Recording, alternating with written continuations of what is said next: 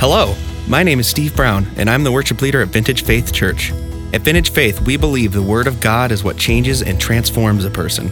We hope you enjoy the next 30 to 40 minute sermon of the Word of God being proclaimed and explained. Enjoy the message. So I, I can remember when I was in high school, my senior year of high school, and I, and I remember thinking, in the second semester, spring semester, and thinking, wow, college is coming. And I was going away to college. I was going to Niagara Falls for school. And, and that was just a, a massive transition in my life. It's a massive transition in anyone's life to where if you've lived home your whole life and you're about to move out and be on your own. And I remember that, the, the magnitude of that. And then, you know, I did it, went to college, had a great time, and four years go by, four and a half years go by, um, five years go by, and, and it's time to graduate. And I remember at that point thinking, man, this, this run is over. This, this, this kind of easy life of, of college and kind of doing what I wanted to do. And, and now I gotta, I gotta, I gotta work. This is another transition, and so I got a job, my first real job, and that was big. And and uh, I remember at one point um, thinking, okay, I, got, I, need an apartment now. I got to move out of mom and dad's house. This is another transition coming. I'm, i need an apartment. I need to to live on my own, pay my own bills, and uh, so sooner or later I get an apartment. Then it the age of 27, I got married. It was huge. We bought our first house. 29, I'm a dad. First baby. 31, I'm a dad again. 34, I'm a dad again. 36, I'm a dad again. Uh, and, um, you know, then we bought a, a bigger house. We moved out of the city into the suburbs. And then the whole time I'm climbing the ladder at work, go, moving from one job to the next job to the next job. There was always something there. There was always something in my future, a goal. And it was always like, hey, I get to this and I, am going to I'm going to feel better. I'm going to I'm going to find contentment.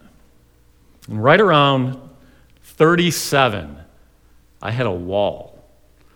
And I remember thinking, because I got to this point in my job where I said, I'm, I am done climbing the ladder. I do not want this life for myself. Yes, I can make a, a lot of money doing what I'm doing, but I want to be with my family.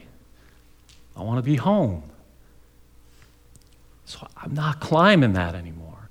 We're not going to buy another house. We're in the house. We're, we're fine. We're done having kids. What is there now? And, and from 37, 38, 39, maybe they call this a midlife crisis, but I remember thinking, what in the world am I doing? Is this my life? Is this it? What is the next thing? What is the next goal? It was a massively discontent season in my life. Massively discontent. Wrestling through, like, what just thinking like, oh, I don't like this and I don't like that, and just a lot of grumbling and a lot of thinking like, what, what, what am I doing? And today we're going to look at the Apostle Paul who, who talks about learning the secret of contentment. Learning the secret of contentment. So let's start with the passage that Evan read. Let's read it again. The Apostle Paul says, I rejoiced. There's our word again in Philippians, so many times, just rejoicing. I rejoiced in the Lord greatly that now at length you have revived your concern for me. So, Paul here is talking about they have given him money. The, the Philippian church has given him money through Epaphroditus. So he's rejoicing. I, am rejoicing. You've revived your concern for me. You were indeed concerned for me, but you had no opportunity. So just think about the grace here that Paul is giving them. He's excited that they gave him money, they financially supported him.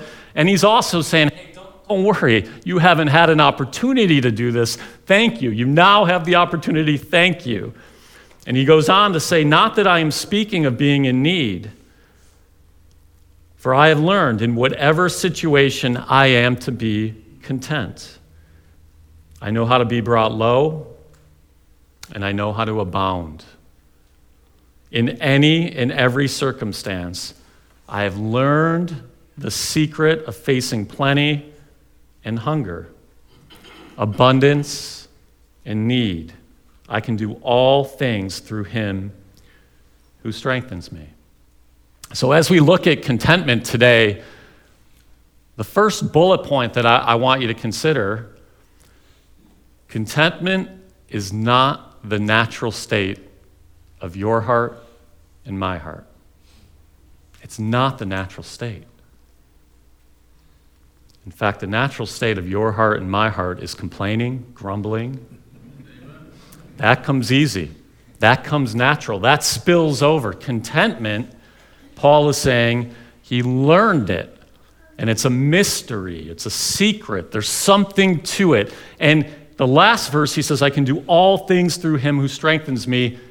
This is a Christian contentment. This is not a worldly contentment. This is a spiritual contentment that he's talking about.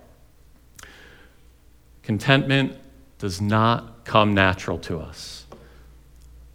Charles Spurgeon was a Baptist preacher in the 1800s, and he, he says it like this Covetousness, discontent, and murmuring are as natural to man as thorns are to the soil. You have no need to sow thistles and brambles, they come up naturally enough because they're indigenous to the earth. So you have no need to teach men to complain. They complain fast enough without any education. But the precious things of the earth must be cultivated. If we would have wheat, we must plow and sow. If we want flowers, there must be the garden and the gardener's care. Now, contentment is one of the flowers of heaven. If we would have it, it must be cultivated. So that's, that's the first point. When we look at this and we look at contentment, it is something that we need to cultivate, we need to be aware of, we need to be thinking through. The second point that, that Paul makes, and it's within the same scripture, he says, Not that I am speaking of being in need, for I have learned in whatever situation I am to be content. I know how to be brought low, and I know how to abound. In any and every circumstance, I have learned the secret of facing plenty and hunger, abundance and need. So think about for a moment where is Paul when he's writing this letter? Prison. So he's in prison. He's not in the best circumstances. And he's saying, hey, thank you for the gift. But just so you know, it's not all about the gift. I know how to be content with or without.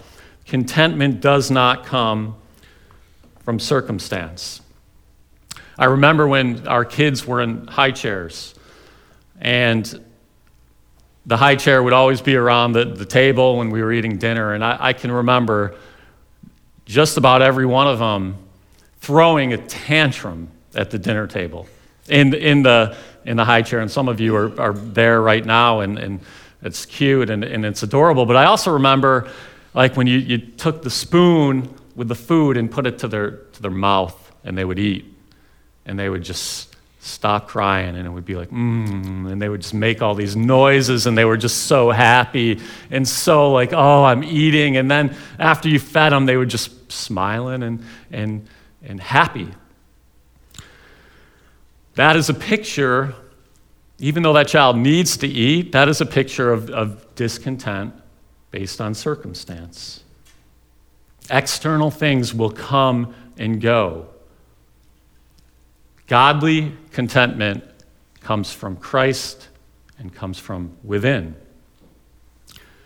If you think about it, if our contentment is based on external circumstances, if it's based on something we need, and, and so take it from the, the child to now an adult.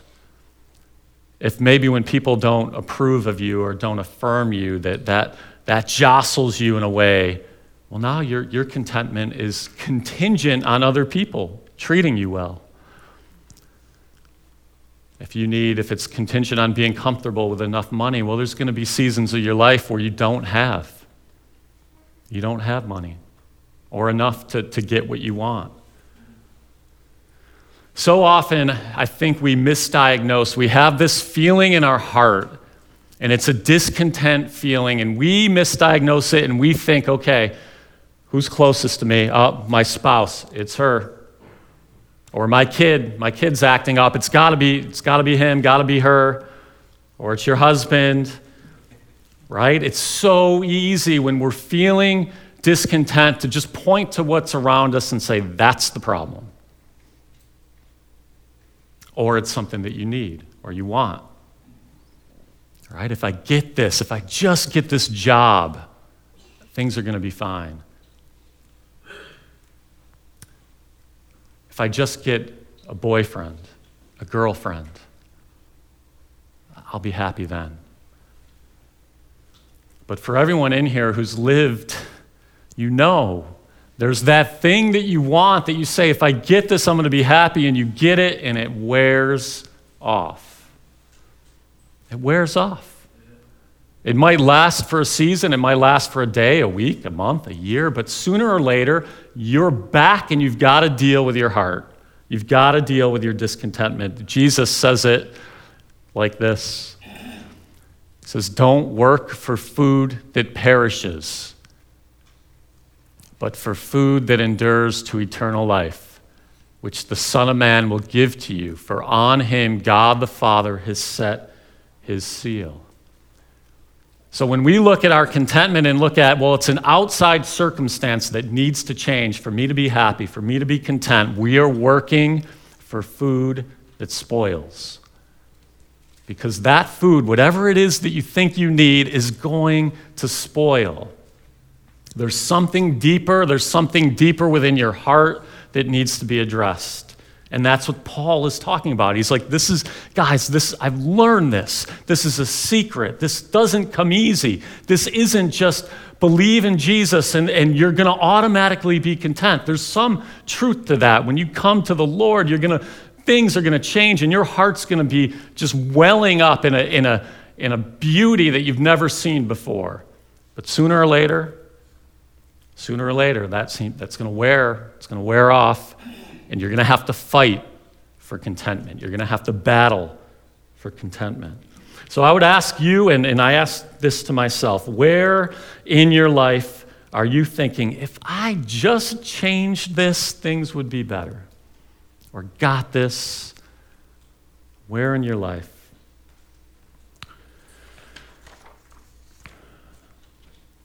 The third thing when it comes to contentment is that we need to know our hearts.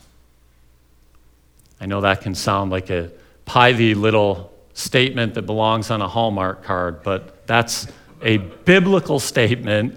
Know your heart. The prophet Jeremiah said this The heart is deceitful above all things and desperately sick. Who can understand it? Who can understand it? See, if you don't quite know that and can't grasp that, you're going to end up chasing every whim and wisp that your heart whispers to you. And that's not always good. We need to know our hearts. We need to know that, hey, I have things that rise up from within me, desires or grumbling or, that, or complaining or whatever that's not good. And we need to, to, to understand well, I have a proclivity to go here or maybe here. And, and we all have different proclivities and different bends in our heart. The people of God in the Old Testament, Israel, they were in bondage in, in Egypt, they were in slavery, and, and, and as you know, God led them out. And he part, they were up against the Red Sea, and God parts the Red Sea and leads them through. And then the sea closes up on the Egyptians as the Egyptians were, were following them. Cannot imagine what, what that must have looked like. The miracle of that, of, of to, to think a million plus people backs up against the sea, Egypt coming in chariots and horses. We see them, they're going to kill us. We have no way, nowhere to go. And then God parts the sea and leads them through. I mean, cannot imagine. And three days later, after they saw this, oh, you know what? I have another one there. I did not change that, so we'll go back. Three days later, Exodus 15 22 to 24. Then Moses made Israel set out from the Red Sea, and they went into the wilderness of Shur. They went three days in the wilderness and found no water. When they came to Marah, they could not drink the water of Marah because it was bitter. Therefore, it was named Marah. And the people grumbled against Moses, saying, What shall we drink? Now, can you imagine? They've just seen the miracle of God, and they're now it's like three days after that, and it's like, well, what are we going to drink? A few passages after that, it's like, well, we don't have meat. We, we want, and then it's sooner or later it gets, I want to go back to Egypt. We want to go back. We had good food there. We need to recognize when we read this kind of stuff in the Bible that that's us. That's our heart. We can see God move big in our life one day and then the next day be grumbling over something very minor, very insignificant. Some theologians have, have done some work on the Gospels and a few of them, um, it's hard for me to actually find exactly where this came from. Tim Keller talks about it in Counterfeit Gods. Dick Keyes, who was part of L'Abri ministry, talks about it. But theologians say there's four deep idols of the human heart. Deep idols, they call them source idols. And then there's surface idols, like that your heart wants these things, but it manifests in, in a certain way. And they would say that the four idols would be that, that these are from, from studying the words of Jesus and the gospel and his stories, their comfort, approval, control, and power. Okay? So, those four things, they're saying, are responsible for all of our bad choices, all of our grumbling, all of our not following God. To give you an example, they, they might say, okay, that some, some man may be overworking and, and not spending time with his family. Well, it, it could be that it's comfort, like that man wants to make enough money to, to live a comfortable life. It also could be power. So the overwork could have a root idol of power or it could have a root idol of comfort. The love of money could have a root idol of, of approval, comfort, control, power. These four things move us, and they, they actually move us to make decisions, and they shape our life.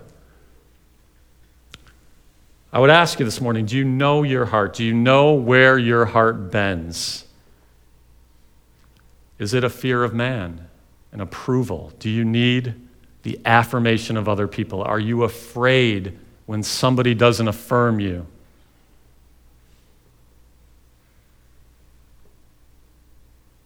Is it power, influence? King Nebuchadnezzar, when he looked out at, at his kingdom in Babylon, he's like, This is all mine. All mine. He was prideful. Is it control? Do you feel like you need to control your circumstances? Or is it comfort? Is, is that, will, will you at all costs not do something or not um, be involved in something because you want comfort? Do you know your own heart? Do you know your own heart? The word content in Greek it, it carries with it this idea. When I, when I started looking at the Greek, I'm like, well, that doesn't even sound Christian. It, it's actually self supporting, sufficient within yourself, independent, right? Doesn't that kind of sound like, well, that doesn't even sound Christian? But that's the actual meaning of the word, the Greek word that Paul is using, the word content. But as I started peeling that back and looking at it, I'm like, okay, this is really the idea that you're mastering your heart. You have control over your emotions, your emotions are not controlling you. We all know people, and maybe, maybe we, ourselves, in, circumstances and instances where we just fly off the handle, right? Your emotions control you. You get upset and you act on your anger. The idea behind contentment is having mastery over that. Not on your own will, not in your own strength, but through Christ. When, when Paul says, I can do all things through Christ who strengthens me, this is what he's talking about. That verse actually is used a lot. It's a coffee cup verse, it's used to, in, in many different ways, but the context that Paul is using it for in Philippians is I know how to be low and I know how to be high. I know how to have little. I know how to have much. I know the secret. I've learned it. I know how to be content, and it's through Christ. I think it was John Calvin that said, The human heart is an idol factory. We just pump out things, other things to worship other than the true God, the living God. The fourth point on contentment.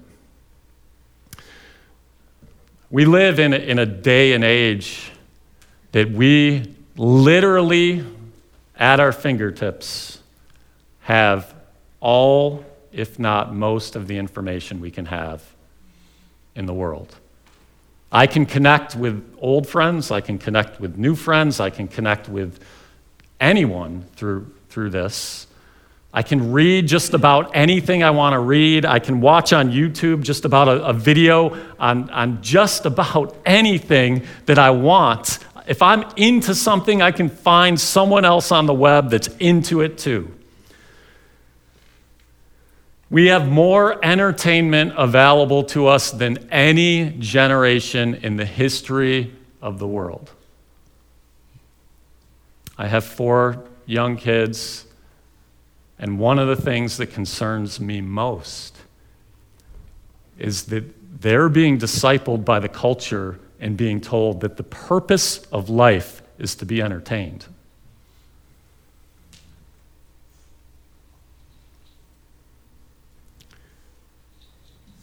This wave of information and fun and games and, and, and whatever the, the, uh, social media platforms ha- happen to be, it's creating a discontent in people, an irritability. Why? Because we're not made simply to be entertained. You, me, we're made for more.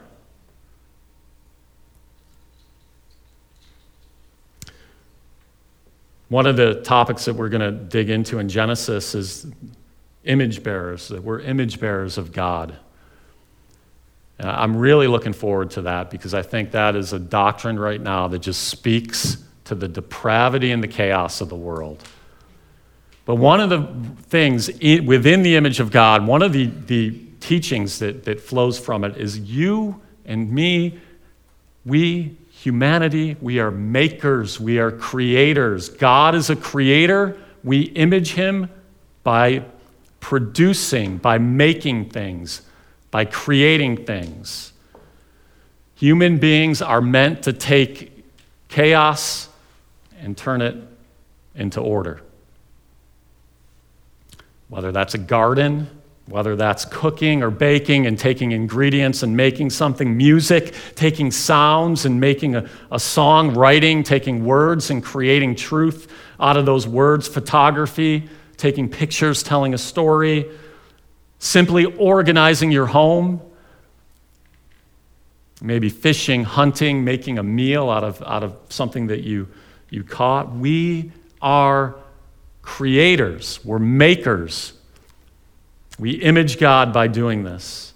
And not only do we do that in the physical, we do that in the spiritual.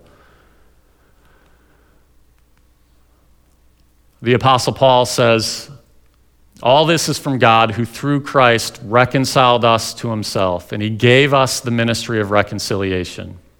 That is, in Christ, God was reconciling the world to himself, not counting their trespasses against them, and entrusting to us the message of reconciliation. We are part of a grand story. The story of all stories, the story that every good movie and book has to be rooted in at some part. The story of redemption, consummation, a, a, a true happy ending and God is using us. This, the Apostle Paul is saying God is right now, He is recreating. He created the world and now He's recreating it through the gospel, through Jesus Christ, by changing hearts. And He's using you, and He's using me, and He's using us as a church to do it. And if we're sitting on the sidelines and just punting and saying, okay, that's for someone else, we're missing a big part of what He has for us. We are makers, we are producers. We are also exiles. We are pilgrims, we are travelers. This summer, my family went on vacation in Rhode Island. It's the second year that we, we went there, and um, we're, we're really kind of between a bay and the ocean, two minutes from each side. And it's beautiful. Um, but we camp because it's cheap. For the price of one week, it's less than it would cost one night in a hotel. It's, it's beautiful. It's really amazing.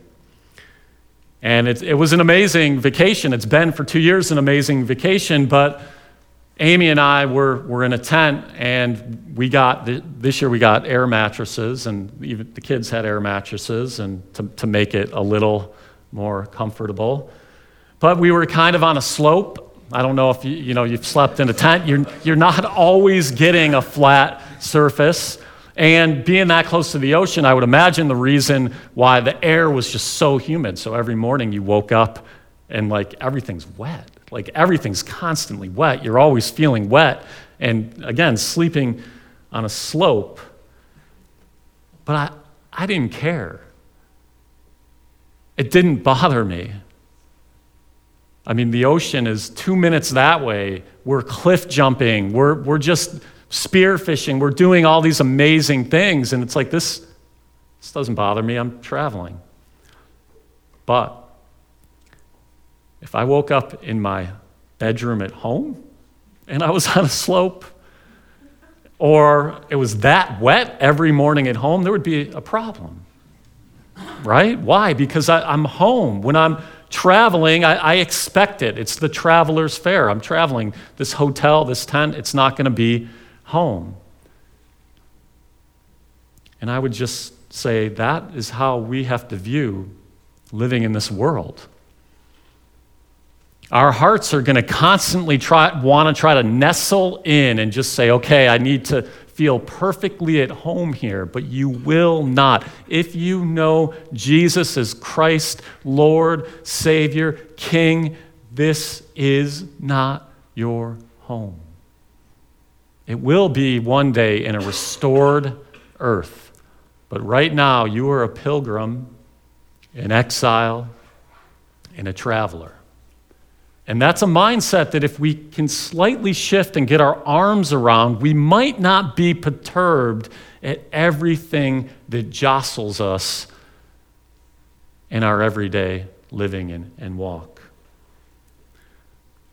The writer of Hebrews talks about he talks about um, Abel, Enoch, Noah, Abraham, Sarah, Moses, and he says, These all died in faith, not having received the things promised, but having seen them and greeted them from afar, and having acknowledged that they were strangers and exiles on the earth. If we think this earth is our home, we're going to constantly be let down, constantly feeling discontent. There's something deeper within you that's longing for the King of Kings, the Lord of Lords, the recreation to be consummated. C.S. Lewis says it like this If we find ourselves with a desire that nothing in this world can satisfy, the most probable explanation is that we were made for another world. You and I were made for another world. That doesn't mean that we don't bring goodness and the kingdom of God here on this world. It doesn't mean we don't enjoy it. But we have to have that frame of mind that we're exiles, that we're travelers. The world is filled with heartache. It's filled with beauty and it's filled with heartache. Just two days ago, we, right in our community, we had a, a, a family that lost two kids, two young kids. I mean, that happens like that, right? And that's jostling no matter what. And it doesn't even have to be that crazy. It's just living this life. We know that things, this is not our home. This is a, a place where we are experiencing sin, other people's sin, and all the chaos that comes along with that. And at the same time, the world is beautiful. There's a tension that the Bible just, it, it, it, it there, that tension is in God's word. It is beautiful, and God made human beings, and human beings are beautiful, and life is joyful, and life is fun, and we can enjoy it. But we are exiles, we are pilgrims.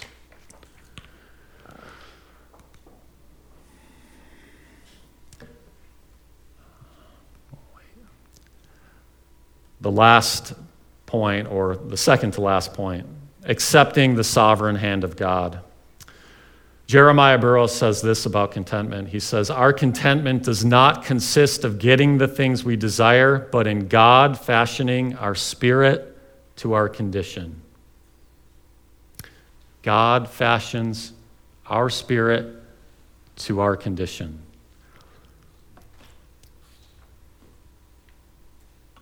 Who knows what the 10th commandment is in the 10 commandments? Who wants to take a, a shot at that?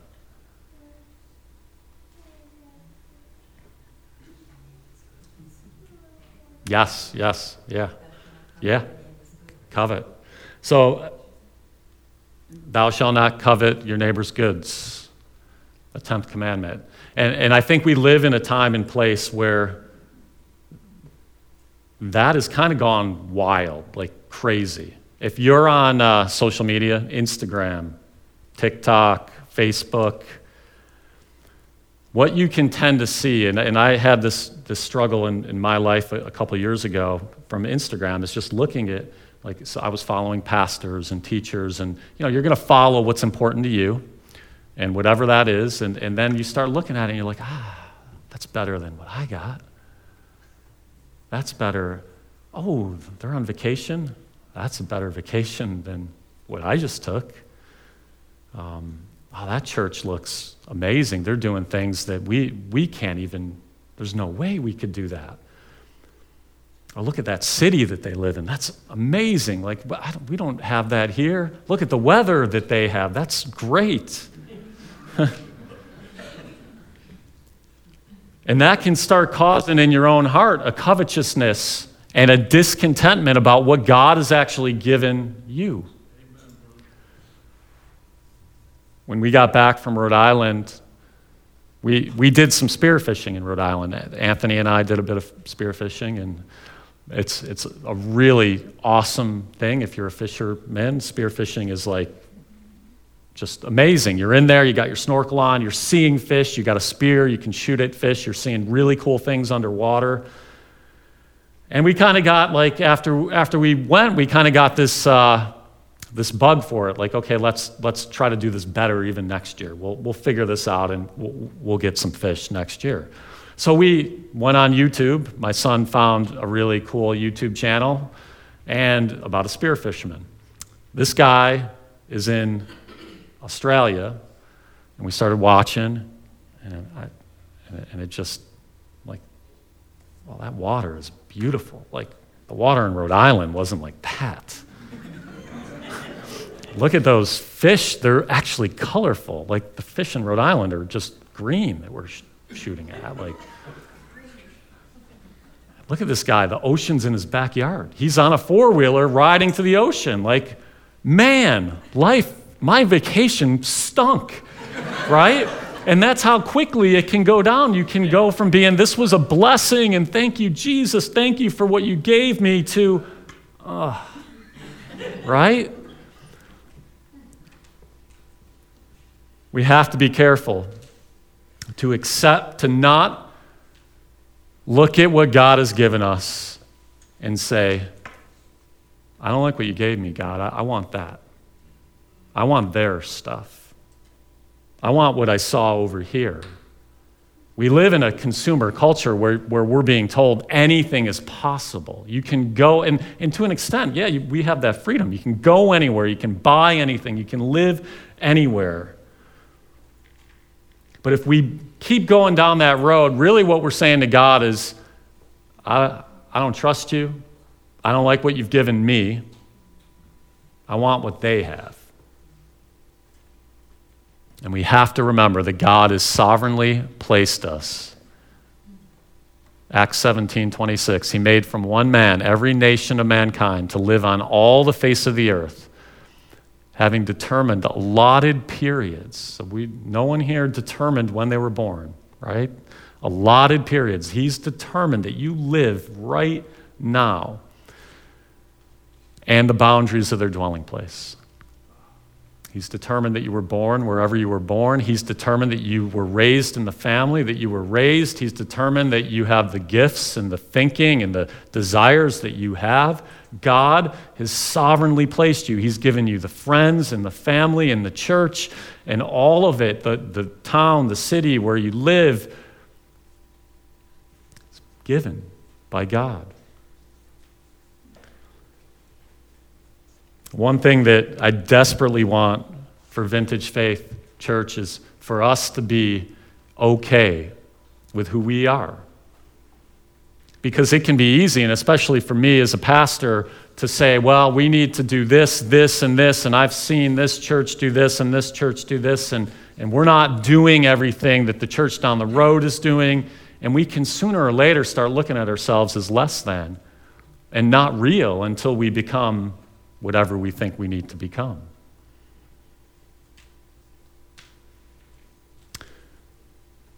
We need to settle into what God has given us, our life, our family, our friends, our church, our situation, our gifts. Duane Elmer says in regards to this type of culture, he says, too quickly we, we splinter churches, friendships, families, and groups rather than struggle for ways to bridge differences, reconnect, forgive, reconcile, and heal. Individualism fosters an impatience with people and institutions. We can always join another church, find new friends, or get another job. And I would just say to you, if that's you and you're thinking that and you're struggling with that, just try to press into to God's sovereignty. He has given you what you have. Trust that. Enjoy that. Instead of looking at the people around you as like, okay, well, one day I'll get these Instagram friends that I see these other people having, and their life looks awesome, and you guys aren't quite measuring up. It's not as shiny, and, and we're not in a, in, in a great place like they are. And, and no, God has given us what we have.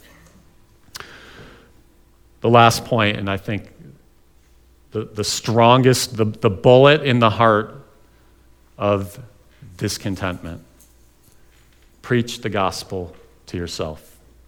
What do I mean by that? A lot of what we think when we're discontent is we think, I don't have this and I deserve this. I don't have this and I'm entitled to this. I should have this. But when we preach the gospel to ourselves, we're telling ourselves a completely different story. We're saying, here's what we deserve I am a sinner. I have rebelled against the King of Kings, the Lord of Lords. I deserve nothing but his wrath and hell because of my sin and because of my diso- disobedience. I've committed treason with the highest king possible. The fact that I even breathe right now and have my sanity is a miracle. I deserve nothing. I am entitled to nothing. What I actually deserve is far worse than what I have or could ever imagine. That's the first point of the gospel. And I would just say that right now there's a huge movement within Christianity to take that message and to say, that's too strong. Don't, that, why? Why are you talking about sin? Why are you talking about hell? Why are you talking about God's wrath? Don't talk about it. Talk about how good I am. Talk about, pat me on the back and tell me I'm fine. There's a certain saying that you, you'll hear, you've probably come across it, you may have even said it, but it's I am enough. I am enough. No, you're not, I'm not. Jesus is enough. Only Jesus is enough. And if you're saying I am enough, you're actually saying I don't need Jesus. You're broken, I'm broken, we're sinners, we're in desperate need of a Savior, and that's why we come here on Sunday to praise Him and thank Him and worship Him as the King of Kings. We're no longer enemies because of the cross. We're no longer under God's wrath because of the cross. We're sons and daughters of the King. No matter what our situation, no matter how bad it gets, we are sons and daughters of the King of Kings. If God is for us, who can be against us? This glory of the gospel truth is cut short if we take that first point and bury it. If you bury, I'm a sinner and I'm under the wrath of God, you can't worship Jesus. You're not worshiping Jesus. If you take that truth out of the mix, you can't. You're not worshiping the true Jesus. So preach the gospel to yourself. This is a huge bullet in the heart of discontentment.